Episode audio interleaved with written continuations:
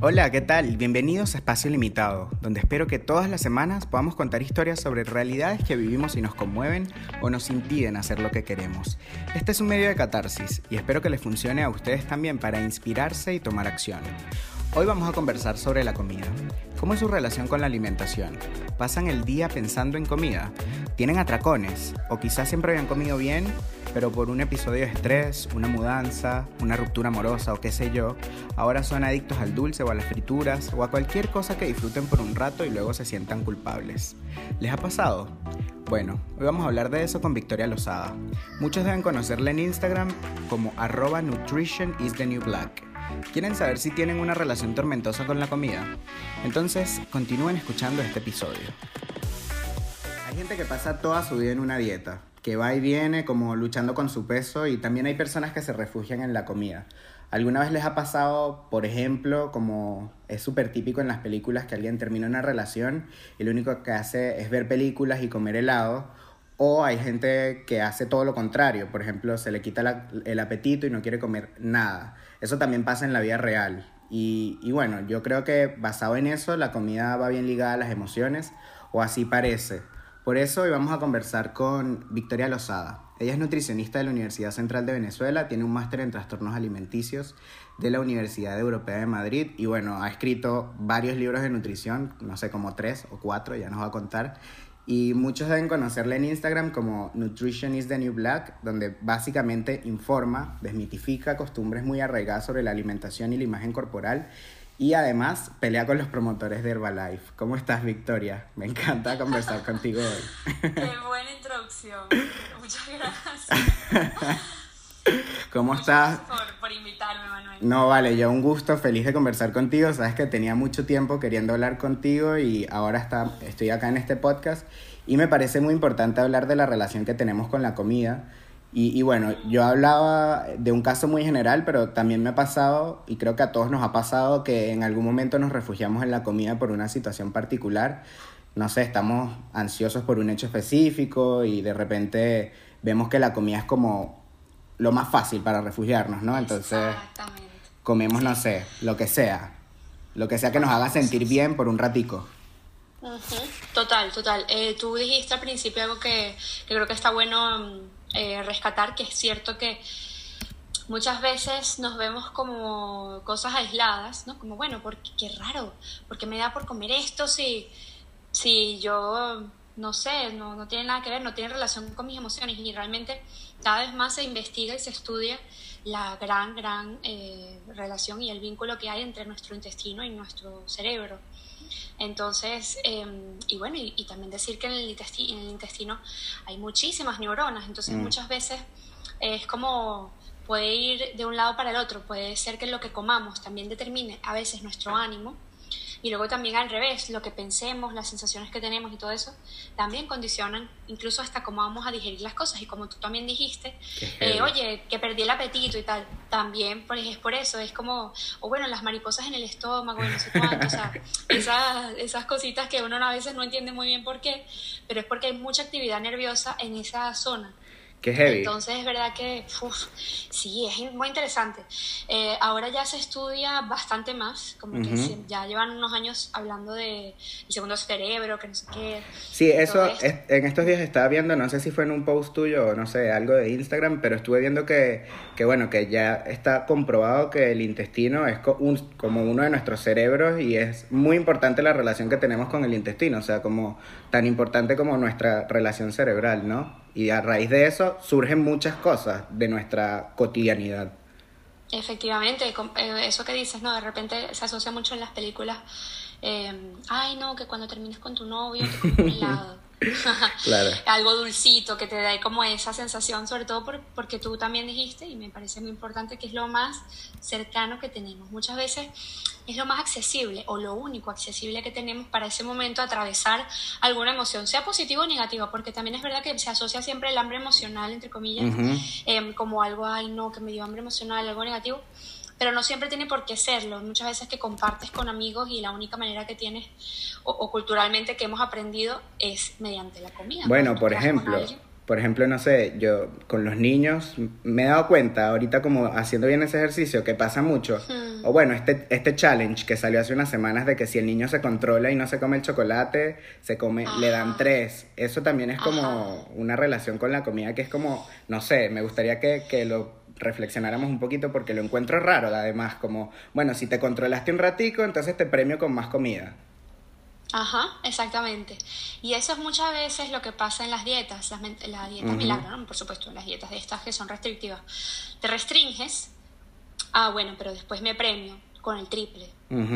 Entonces, eh, es una relación un poco peligrosa porque, porque aprendes a que sin la restricción eh, no vas a conseguir lo que quieres o no te van a aplaudir o no te van a felicitar, ¿no? Como en esas mamás que salen ahí. Por supuesto, no está hecho nada con esta intención. No, pero obvio, verdad obvio. Que, sí, que, oye, que si cuando lo analizas, muy bien, exacto, cuando lo, lo ves así, dices, ok, eh, en estos casos pues puede ser que no sea así, pero hay veces que esto pasa todo el tiempo. Sí, Y ya no solamente a veces con restricción, sino como premio. Ay, mira, si hiciste la tarea, toma este premio que es comida, ¿no? Entonces uno aprende inconscientemente, ah, y tan chiquito no tienes conciencia de eso, además, a, que esos refuerzos positivos, es decir, a sentir felicidad, a sentir emo- esa emoción positiva cuando hay comida. Entonces ya uno eso lo arrastra por años y años. Sí, e- y, y bueno, y empieza esa relación que a veces puede ser complicada, ¿no? Porque, porque, no sé, como tú dices, de repente, qué sé yo, hay un evento especial, no sé, te graduaste de la universidad, eh, tuviste un ascenso en el trabajo, qué sé yo, y bueno, tú quieres celebrar con tus amigos y obvio, está entre medio eh, tomar algo, comer algo, pero ahora cuando, yo creo que, que la diferenciación es cuando de repente ya es cotidiano y la gente no se da cuenta, ¿no? Que empieza siempre a caer en la comida como ese refugio al momento de, de que tiene un problema o tiene algo positivo. Y cuando, Sí. cuando uno tiene que preocuparse, Victoria, porque, porque yo creo que eso es lo importante, cómo uno lo detecta y cómo... por- no sé, porque tampoco sé si eso es un trastorno alimenticio o no, simplemente Claro, es... claro. ¿Cómo lo ves tú? Fíjate, eh, a mí no me. Yo, yo sí hablo siempre de TCA, ¿no? De trastornos de la conducta alimentaria, pero yo siempre digo que no hace falta tener un TCA para trabajar en tu relación con tu alimentación, Mm. porque, oye, no tienes que llegar al extremo de una anorexia, donde casi te mueres, o a, Claro. no sé, una bulimia, donde vomitas varias veces a la semana. No, no, no, no tenemos que llegar a esos extremos, pero realmente eh, trabajarlo. Si ya estamos viendo que, que nos genera, porque esa pregunta que me dices, ¿no? Este, oye, ¿cuándo, ¿cuándo puede ser una alerta de que hay algo que esté ahí como medio extraño? Eh, una de las primeras cosas esas, ¿no? Que no es necesario llegar hasta allí, no es necesario tener una etiqueta para, para, para tener que trabajarlo, pero sí es cierto que cuando hay, eh, la comida se convierte en la única forma Mm. O herramienta, digamos, para atravesar esa sensación, esa emoción, para buscar seguridad, para buscar control, dependiendo de qué extremo seamos, porque también es verdad Claro. que muchas personas, oye, tenemos personalidades muy diferentes, hay personas que somos más impulsivas, hay otras que son más perfeccionistas, hay personas que son más controladoras, un poco de todo, entonces eso, eso también va a definir cómo va a ser tu conducta alimentaria. Qué heavy, como Eh, la conducta, tu conducta humana como condiciona directamente todo. Sí. Y en tu alimentación se ve mucho porque haces, tú comes varias veces al día. Entonces es una actividad que tú haces muchas veces y todos los días de tu vida. Entonces se ve mucho ahí, por ahí sale muchísimo cuando hay algo, cuando hay estrés, cuando algo está alterado, cuando te mudas, cuando estás triste, todo se, se puede ver por ahí, Mm, porque es muy fácil que la conducta alimentaria no cambie cuando todo lo demás está cambiando. claro. Entonces una de las cosas que yo más, más insisto es, oye, cuando tú te encuentras eh, con pensamientos muy obsesivos, es decir, digamos, hay, hay varios extremos, ¿no? Podemos ver algunos de los casos que más nos pueden, por lo menos los que yo más veo, Ujú. es cuando ya tú dices, mira, estoy pensando 24/7 en comida, o sea, no hay otra cosa, no es el placer, porque una cosa es, ay, qué rico, quiero comer esto, y me levanté pensando en esto en el desayuno, y gente me dice, ay, yo te junto, y decía, no, no, no. Yo te iba a decir, ay, a mí, no sé, ¿será que yo tengo algo? Porque yo me levanto y no, hago las arepas y después, bueno, que va a almorzar. Y entonces, Ajá. entonces exacto, y más ahorita, y ahorita en confinamiento, claro, ahorita es peor, ahorita es como un desastre, un descontrol de que no sé si como a las 8, a las 3, a las 5, no, no, ya, no, ya no hay Claro. horario. Es muy difícil, sí. Ahorita en confinamiento es difícil porque estamos muy expuestos a mucha disponibilidad alimentaria porque no tienes que hacer compras para varios días. Claro. Y ya no solo eso, sino que es uno de los pocos estímulos que tenemos. No tenemos otros estímulos. O sea, no puedes salir, no puedes. O sea, el estímulo mayor es la comida. Sí, es como Netflix y, Doritos, qué sé yo. Es, eso es. Sí, claro, que te genera como un estímulo como tal, porque lo demás, pues bueno, haces cosas y trabajas y tal, pero eso no es estimulante tanto. Entonces, claro, tienes esa opción y, y, ahorita es más difícil. Entonces, cuando, no de esa manera, sino cuando, oye, realmente tu día depende de eso. Mm. Digamos, pongamos un ejemplo. Em, oye, mira, que no voy a salir con mis amigos porque yo no sé qué hay ahí de comer. Yo no sé qué hay ahí y yo no me arriesgo, no, no quiero y tampoco quiero que me digan si estoy más gorda o más delgada, no quiero que se metan conmigo, entonces ya te estás aislando y ya mm. hay algo que te está condicionando. Em, y está cambiando tu vida por el hecho de, de, de, que haya comida presente, es decir, por, porque tengas una relación, por supuesto, tormentosa con la comida. Qué heavy. Esa es una de las cosas más, más notorias o una de las que cuando ya llegas hasta ahí dices, ok, aquí hay un problema. Y, y, eso sin poner una etiqueta, ¿no? Básicamente es un problema con la comida y ya, no es que seas anoréxico, bulímico. Eso es. Oye, puede ser un preámbulo para mm. entrar en algo un poco más turbio. Mm. Digamos que mucha gente empieza así, pero no lo reconoce, no sabe reconocerlo, es difícil, no lo normalizas. Entonces, y como la sociedad también lo acepta mucho y lo aplaude mucho, ay, mira lo bien que se cuida, ay, buenísimo, qué maravilla, cómo se quiere, pero no se sabe de dónde viene esa decisión. Total. Entonces, cuando tú lo ves como el, tú ves el resultado y el resultado puede verse muy maravilloso. Lo que no sabemos es qué proceso mental tuvo esa persona para llegar hasta allí. Em, lo mismo que, ay, no, mira cómo cuida que se lleva su tupper, su tupperware para las, para las comidas o para la... Eso es una obsesión. Es muy heavy cuando lo dices así, porque, bueno, yo me acuerdo que hace poco también pusiste un post en Instagram que estabas como tú en la playa en una lancha como muy flaca y tú ahora muy normal, pero claro, la gente en ese minuto que estabas muy flaca era como, Victoria, qué increíble. Y a mí también me pasó. Yo me acuerdo, yo una época que, bueno, yo siempre como que fluctuó mi peso y ya llega un momento en el que ya no me importa tanto, pero hubo un periodo de mi vida en el que estaba muy, muy metido en eso y hacía dieta y hacía cheat meal una vez a la semana y hacía CrossFit cinco veces a la semana. Y yo me acuerdo que un momento en el que me pasó eso, que yo decía como, ay, no, mejor no salgo porque va a romper la dieta. Y ya, eso es demasiado. Tú lo vives como, es muchísimo, es demasiado. Porque tú, para llegar hasta ese punto, mm. ¿qué tuviste que pensar para no ir? Dice, no, yo no quiero porque yo no sé qué va a haber ahí, yo no sé con qué está hecha esa comida, yo no sé qué ingredientes le ponen. me voy a comer unos pequeños y me voy a... Ajá, y ya se me va a acabar mi progreso, entonces voy a tirarlo todo por la borda. Entonces es muy, muy rígido, un pensamiento muy rígido. Es una de las cosas que a mí más yo veo que, oye, que pueden generar como una alarma. Mm. Eh, otra de las cosas es que hay, independientemente del tipo de, de, sea que podamos desarrollar en el futuro em, y de la personalidad, pero sí es cierto que hay cosas como, por ejemplo, eh, demasiado miedo o digamos obsesión con, sí, miedo, fobia a, engordar. O sea, es como una cosa, o sea, no, no, no, lo puedes ni decir. O sea, si tú, a, si tú a alguien se lo comentas o le comentas sobre alguien más, ah, no, porque viste que esta persona, que eso siempre es así, se comentan cosas del cuerpo. Este, más en países como el, como, el, como el nuestro. Total, sí, como que uno nace este, además con eso muy arraigado, entonces... Sí. Lamentablemente. Yo, vi que George Harris una vez eh, dijo en un en un show de stand-up. Ajá, como que, bueno, es que en Venezuela, mira, que te pase cualquier cosa menos engordar. Porque es que si engordas, es que eso es, ay, viste, engordó, no sé qué. O sea, te puede pasar lo que sea. Pero una de las peores cosas que te pueden pasar en ese país es ser gordo, total. Sí, una cosa loca, pero es así. E incluso durante esta pandemia global, un em, estado de alarma, una emergencia, la gente se sigue preocupando más por engordar que por el virus o que por la otra situación. Sí.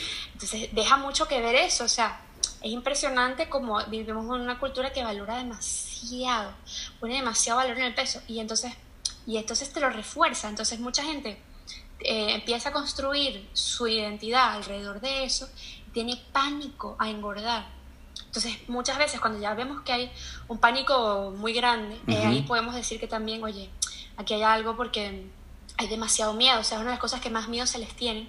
En general puede ser un poco así a nivel cultural, pero cuando alguien lo único de lo que habla o cuando tú ves que se altera mucho si hablas de eso, eh, o hablas algo de su comida o, mencionas algo así y tocas esa tecla, se nota cuando hay alguien que tiene una relación que es difícil. ¿Y cuál puede ser la diferencia entre eso, que puede llegar a ser muy extremo, y desarrollar un, un trastorno alimenticio? O sea, ¿cuál es el límite entre eso?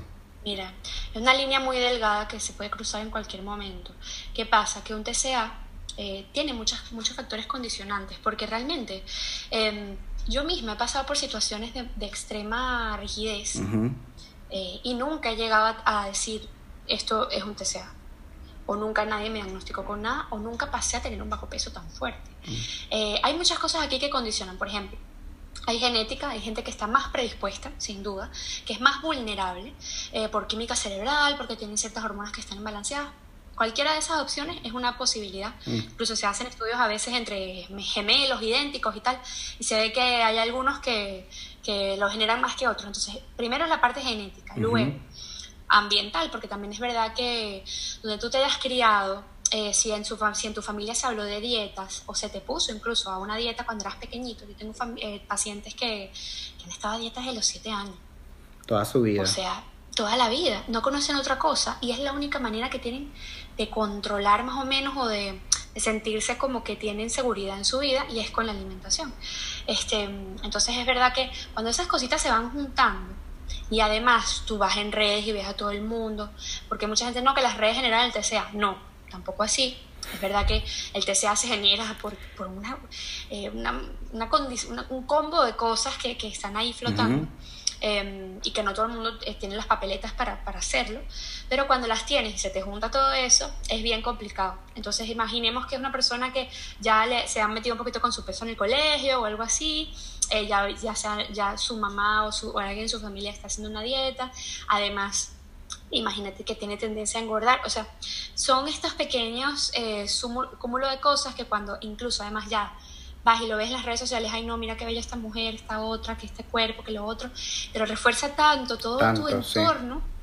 Entonces dices, mira, yo voy a empezar a restringir porque cada vez que yo bajo de peso me lo celebran. Eh, y bueno, por supuesto, la familia es una, uno de los pilares fundamentales para el desarrollo de, o no, de un TCA, la educación. Entonces es cierto que cuando todas esas cosas se juntan, es delicado. Y, bueno, generalmente hablamos de, de un TCA o una relación tormentosa con la comida cuando vemos que la gente empieza a engordar, pero la sociedad no suele abordar estos temas cuando una persona adelgaza. O sea, si una persona está más flaca, como tú dices, te lo celebran. Es como, wow, fulana está más flaca, ¿qué estás haciendo? Estás bellísima. Y a lo mejor esa mujer está pobrecita, que todo lo que come lo vomita y que eh, comen pura lechuga y agua. Entonces, claro, al final... que no le cabe bocado porque está deprimida y no, le, no tiene apetito. O sea, tantas vertientes. Oye, tantas cosas que no vemos y que pensamos, porque, porque nos han criado así, también es verdad, también decir que nuestra educación ha sido en torno a eso y tampoco es que podemos, eh, es difícil darle la vuelta, por eso es que yo intento visibilizarlo lo máximo posible, porque entiendo que es un concepto extraño, aunque para mí es extraño lo, lo otro, pero, pero realmente es poner ese valor ahí, ¿no? Entonces, claro, tú ves a alguien adelgazando que puede estar teniendo un infierno adentro, incluso, amiga, no sé, ay no, ¿y cómo estás tan flaca? Bueno, tú ves una gastroenteritis, o sea, cosas así, y tú dices, claro. bueno, yo cuando puse ese post que tú estás comentando, de, de, de, cuando yo estaba mucho más delgada, que estaba en la playa y tal, ese, ese post, yo tengo una paciente, yo tengo consulta, entonces tengo una paciente que tiene bulimia.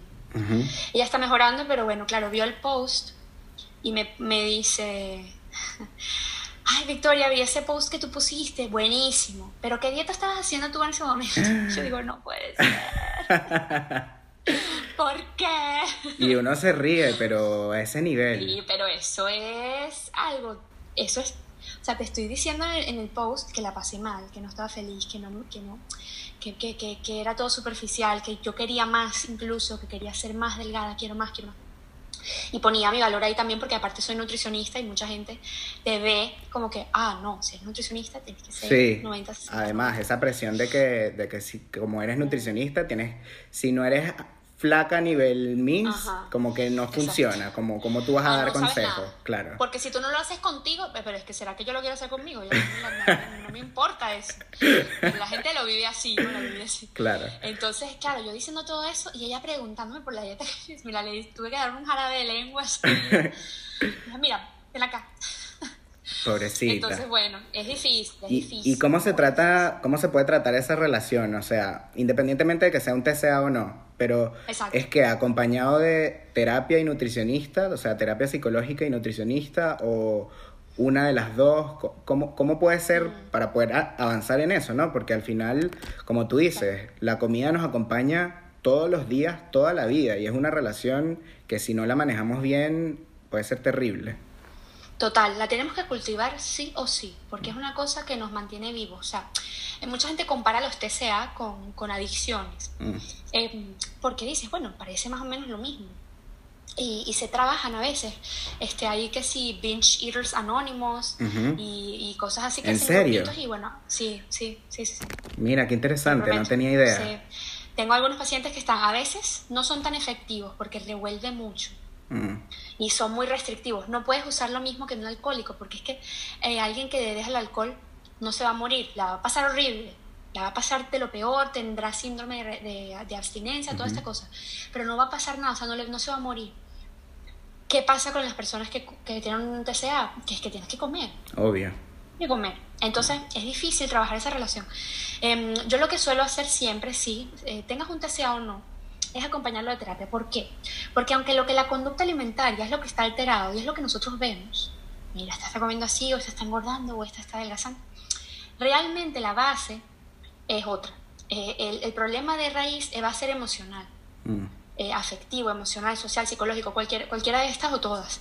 Entonces, por supuesto, si estamos hablando de un TCA grave, todas, puede ser. Claro. Eh, si estamos hablando de una relación tormentosa con la comida, se pueden trabajar ciertos aspectos, sin duda, en la consulta nutricional, pero si ya empiezan a salir temas de mucha ansiedad, de mucho estrés, eh, de poco control, de pérdida de control, eh, de temas familiares, eso es imposible resolverlo con una pauta nutricional. O sea, Claro, por- una hoja Claro, porque pro- probablemente tú hagas lo posible, la estructura es lo que tiene que comer y lo que no, pero si es una persona obsesiva o de repente está tan estresada que se refugia en la comida para poder avanzar en su trabajo, no le va a importar la hojita, o sea, claro, Claro, tiene que reaprender, tiene que reaprender eh, gestión emocional. claro, Y eso en nutrición, el nutricionista tiene ciertas capacidades para poder hacerlo, especialmente si está formado en TCA, pero tus capacidades tienen una limitación. Claro. Eh, y, hay unos casos complejos, hay unos casos de abuso, hay casos, mm, se linkea mucho el TCA fuerte, por supuesto, a un abuso, a violaciones, a abuso sexual, sobre todo cuando son más pequeñitas, porque, mm, porque muchas veces de- desembocan en anorexia, eh, como con el- en la negación del desarrollo, ¿no? Como que no quiero desarrollarme, Claro. no quiero tener... Entonces se asocia mucho ahí. Imagínate eso, trabajarlo yo sola, es imposible, es demasiado. Entonces, eh, si, sin embargo, si no hay un TCA, se pueden hacer cositas. Oye, eh, hay atracones, pues se estructuran las cosas. Vamos a ver si realmente estás pasando hambre o no. Mm. Mucha gente, ay, no, es que me quedo con hambre. ¿Por qué tienes hambre? Porque lo que estás comiendo son tres cosas. claro, o porque sea, comes nada... Eh, cuestiona, Es que eso pasa también, que es como, no, lo que pasa es que Mm. yo no hago dieta porque vivo todo el día con hambre. Es que eso no es que estás comiendo lo que deberías, es que ¿Por estás qué? haciendo una dieta de que no comes. Una dieta perenne. Exacto. Tú crees que, te- y, y tú te comparas con, o sea, porque tú dices, estoy comiendo mucho, ¿en comparación con qué? Claro, con, O sea- con el café y, y el agua de la mañana que te tomas todo el día. justo. Entonces es como, bueno, es que yo vi que por ahí comen así y que en mi trabajo comen así. Uno se compara mucho también. El Ujú. ser humano es muy de compararse eh, y muy de emitir, eh, emitir juicios, ¿no? Entonces em, tenemos además unas ciertas reglas, que es una de las cosas que yo más trabajo en la consulta, es una de, mis- de las cosas que yo más hago, em, en, en eliminar los alimentos prohibidos y los temidos también. Eh, porque la gente ni sabe lo que le gusta a veces. Dice, bueno, yo no sé, lo que sé es que engorda.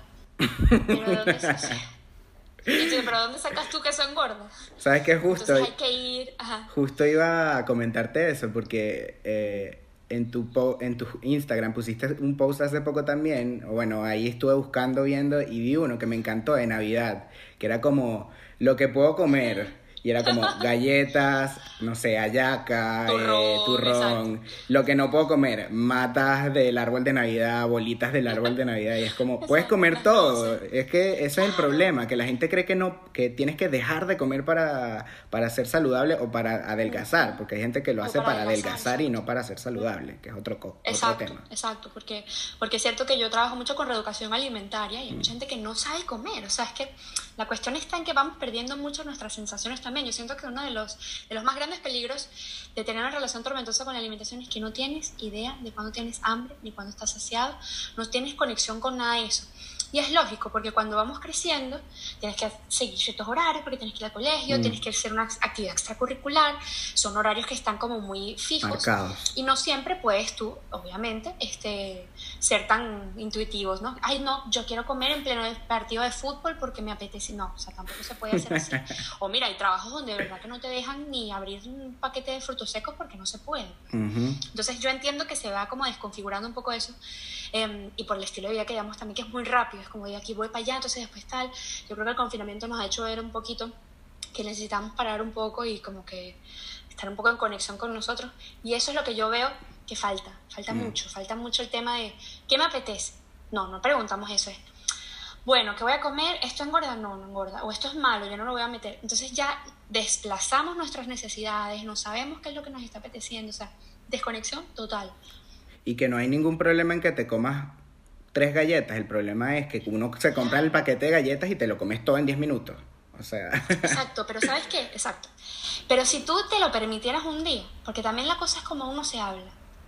No, bueno, yo no me voy a comer esto porque es que cuando tú tienes esas reglas de malo y bueno, mm. tú instantáneamente cuando te comes algo que es malo, eres malo. Y te torturas, sí.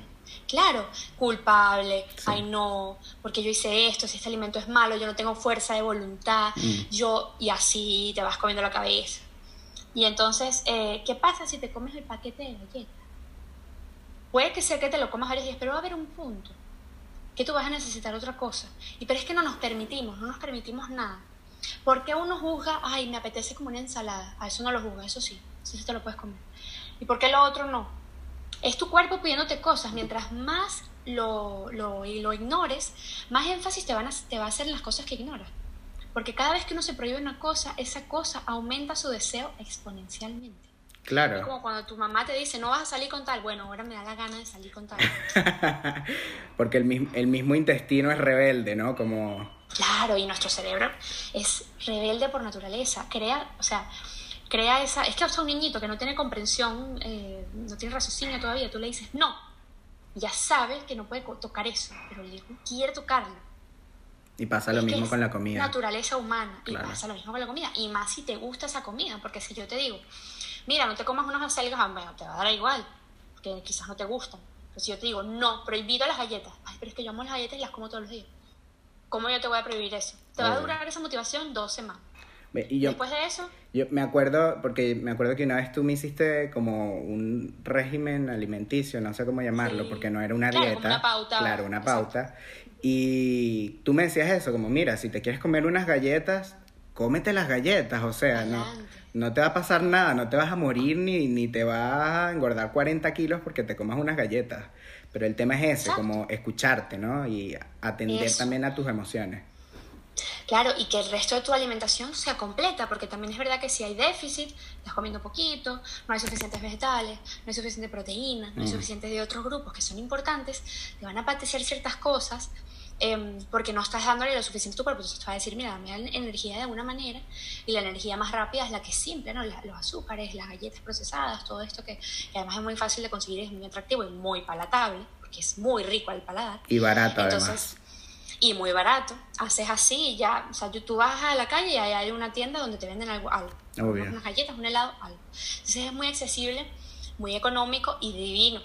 Y, tu paladar, claro, tu paladar está estimulado a tal punto también, cuando ya tú vas comiendo cada cantidad de, alimentos que ya sean salados o, muy dulces, eh, tu paladar necesita como más estímulo. Mm. Dice, mira, ya con esta cantidad eh, yo ya no me acostumbré yo necesito más. Entonces también muchas veces es reeducar el paladar, entender que no se puede hacer de un día para el otro. Es como, oye, yo, yo siempre he comido chocolate con leche, yo no lo como, pero ahora como un, puede ser un 93%, puede ser un 85%, pero si yo paso del, del, del chocolate con leche, que tiene que ser 30 y pico por ciento, a un 90 y algo, me digo, esto es una asquerosidad. Claro, claro. Es demasiado amargo. O sea que para...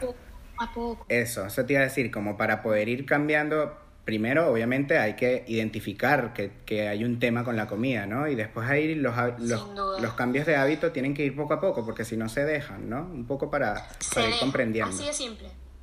Así de simple. Si tú quieres un cambio sostenible a largo plazo, yo no digo para toda la vida, porque la vida cambia mucho, pero em, y tu vida y tu relación y tus cosas y tu país, tú cambias de país, te vas de trabajo, todas estas cosas afectan tu alimentación. Claro. Em, pero, pero sí por lo menos por un buen tiempo, que se adapte a ti. Si tú yo tengo pacientes que yo les pauto, dentro de la pauta hay Coca-Cola, hay McDonald's, hay MM's, porque yo no puedo quitar eso. Me, van a durar uno o dos días o una o dos semanas, pero ya después el, se acabó. Lo peor es que la gente está tan acostumbrada que estoy seguro que más de un paciente te habrá dicho, ¿y McDonald's? ¿Puedo comer, puedo tomar Coca-Cola? Es como... Exacto. E incluso, aunque a veces no lo, no lo ponga porque la persona ya medianamente come, come un poco mejor, las cantidades a veces también asustan. Es como, ay, pero yo voy a bajar de peso con esto. Sí, porque si comes más, vas a estar más saciada y no te vas a dar esos picoteos en la noche porque no tienes tanta hambre ya. Claro. Igual eso hay que adaptarlo, es como, oye, cada, cada quien tiene sus horas difíciles, hay personas que les cuesta más unas horas que otras, este, oye, por el trabajo llegas muy tarde, estás cansado, ciertas, ciertas situaciones que como que te llevan a comer de esa manera, ¿no? Y eso todo se puede trabajar, pero no esperar esas expectativas de que ya, claro, ¿qué pasa con las dietas milagro? Que te quitan toda la, todo de un golpe y te duran lo que te duran y bajas mucho de peso, pero después para mantener eso no hay ni Dios. Pero sí, al mes ya engordas los 10 kilos que bajaste en no sé cuánto tiempo. El agua. es que es muy El agua que... sí, el músculo. Es que una de las grandes cosas que yo, ay, yo sufro, porque a la mujer eh, le cuesta mucho producir tejido muscular. somos, siempre tenemos más resistencia. Hay mujeres de mujeres, pero en general eh, siempre se nos, nos cuesta más. Entonces, cuando tú bajas así de golpe, sí, bajas grasa, pero se te come el músculo infinitamente, porque muchas veces estás tan cansado y tienes tan poquitas calorías que no haces mucho ejercicio tampoco. No estás promocionando ese, ese crecimiento. Entonces, cuando tú vuelves a intentar bajar de peso para recuperar esa masa muscular y ese metabolismo, bueno, eso es lento, se puede, se hace, pero es lento, entonces hay mucha frustración. Obvio. Entonces yo, yo, claro, es normal y, y, luego piensas que no, que no me sirve, mi cuerpo está mal. No, lo que pasa es que has sometido a tu cuerpo a, a un tipo de estrés muy grave. Y eso se tiene que volver a recuperar. Entonces muchas veces lo que la gente no, ve es que sí, que, que ajá, vamos, a, vamos a quitar el tema de la restricción y que te puede fastidiar a nivel mental, vamos a, vamos a suponer que eso no te importa. Pero es que, porque yo sé que mucha gente, pero es que yo estoy dispuesta a hacer todo. Ok, estás dispuesta a hacer todo. sí, porque me lo han dicho. Eh, pero le digo, ok, está bien, eso no te importa. Pero ¿y tu cuerpo qué? Va a estar cero masa muscular. Y después vas a tener que matarte con ciertos experimentos de fuerza para que poco a poco puedas subir y veas algún resultado. Sí, porque la gente quiere resultados así y no piensan en, la realidad que, que tiene que ser más a largo plazo. Que han vivido de esa manera. Exacto. mira, ay, mira, yo llevo un mes. Ay, ¿cuántos tiempo llevas comiendo bueno, toda la vida. Ah, bueno, ah, mira tú.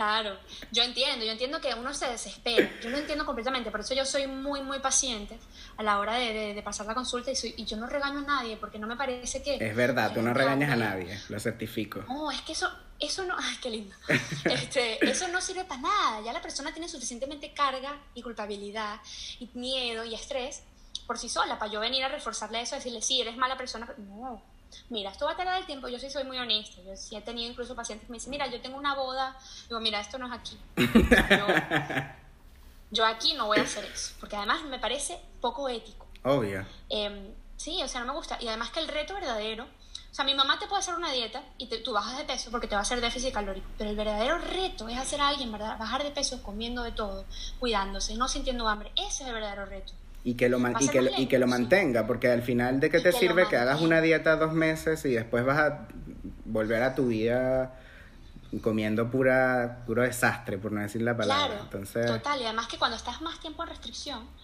y luego esos meses que vienen... Sí, es un desastre. Claro, que te apetece todo lo que no te comiste. Un descontrol.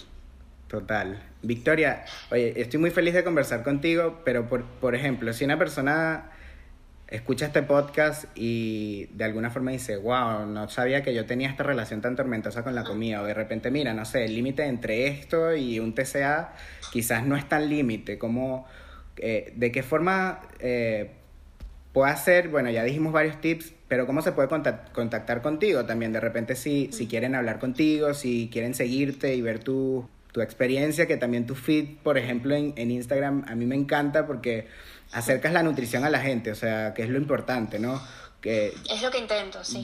desmitificar y también que la gente lo vea como algo normal, cotidiano y además que da risa, ¿no? yo intento conectar un poco por ahí con el humor también, porque así también la gente baja un poco las defensas de que es un tema muy serio, y que, ay, no, el profesional y yo, tal. No, o sea, yo siempre intento romper esa barrera, sí. Porque siempre, por ejemplo, en Venezuela es que soy, hola, doctora. Yo que si yo no soy doctora, chica, tranquila. y así, ¿no? Como que está ese límite y entonces la gente no se abre. Y yo prefiero que la gente se abra, especialmente hablando de relación con la alimentación, que a veces es un tema un poco tabú. Total. Y, y no se suele hablar mucho. Y yo creo que mientras más lo hablemos, más lo visibilicemos, la gente se va a animar a trabajarlo. Y mientras tú antes lo trabajas, mejor, va a ir mejor. Mm. Porque si no se cronifica y eso es duro, trabajarlo más adelante. Entonces yo, yo tengo varias, bueno, si, tú, si, si alguien me sigue en Instagram, ya eso te puede ayudar un montón a, a cambiar ciertos conceptos, a entender ciertas cosas, ¿no? Y a tener como una visión un poquito distinta de la nutrición, pero también tenemos podcast, que a ver si te invitamos un día también. Ay, ojalá, sería muy divertido. Sí, he visto con, con, con, tu amiga, colega Steffi, ¿no? Que también la sigo.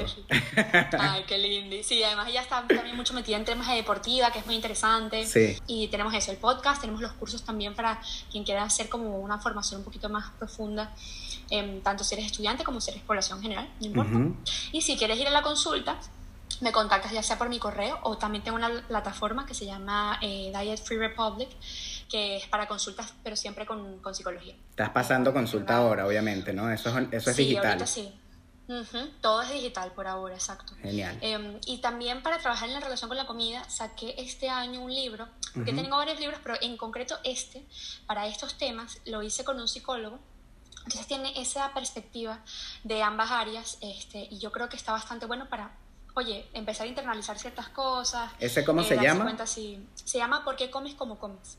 Ah, sí, ese es el, ese es el último, ¿no? El último, sí. Entonces ese está bueno para estos temas justamente. Y está en Amazon. Está en Amazon, eh, lo puedes, eh, para Chile, por ejemplo, eh, hay una cosa que se llama Busca Libre. Sí. tú, lo, tú lo pones ahí, están los, todos los libros, pero ese en concreto, para estos temas que estamos hablando, va, viene muy bien, porque también está esa perspectiva del psicólogo. Entonces tienes las dos, las dos partes. Perfecto. Oye, Victoria, te agradezco un millón. Estoy muy feliz de haber conversado contigo. Y nada, seguimos en contacto y ya saben, arroba nutrition is the new black. Me encanta, me encanta tu usuario, siempre me encantó. Ay, qué bueno, me, alegra. Te mando. pero está bien. Sí, no, está genial, engancha.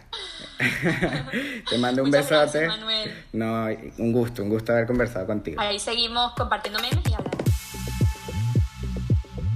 Ya saben, si notaron que en algún momento su relación con la comida no ha sido tan buena, evalúense y si es necesario busquen ayuda. Lo importante es que se sientan bien y que no se torturen por comerse un chocolate o una hamburguesa o qué sé yo, cualquier cosa que les provoque. Creo yo, sin ser experto y viviendo con esa tendencia de no mantener un peso estable, que lo mejor es no obsesionarse ni torturarse.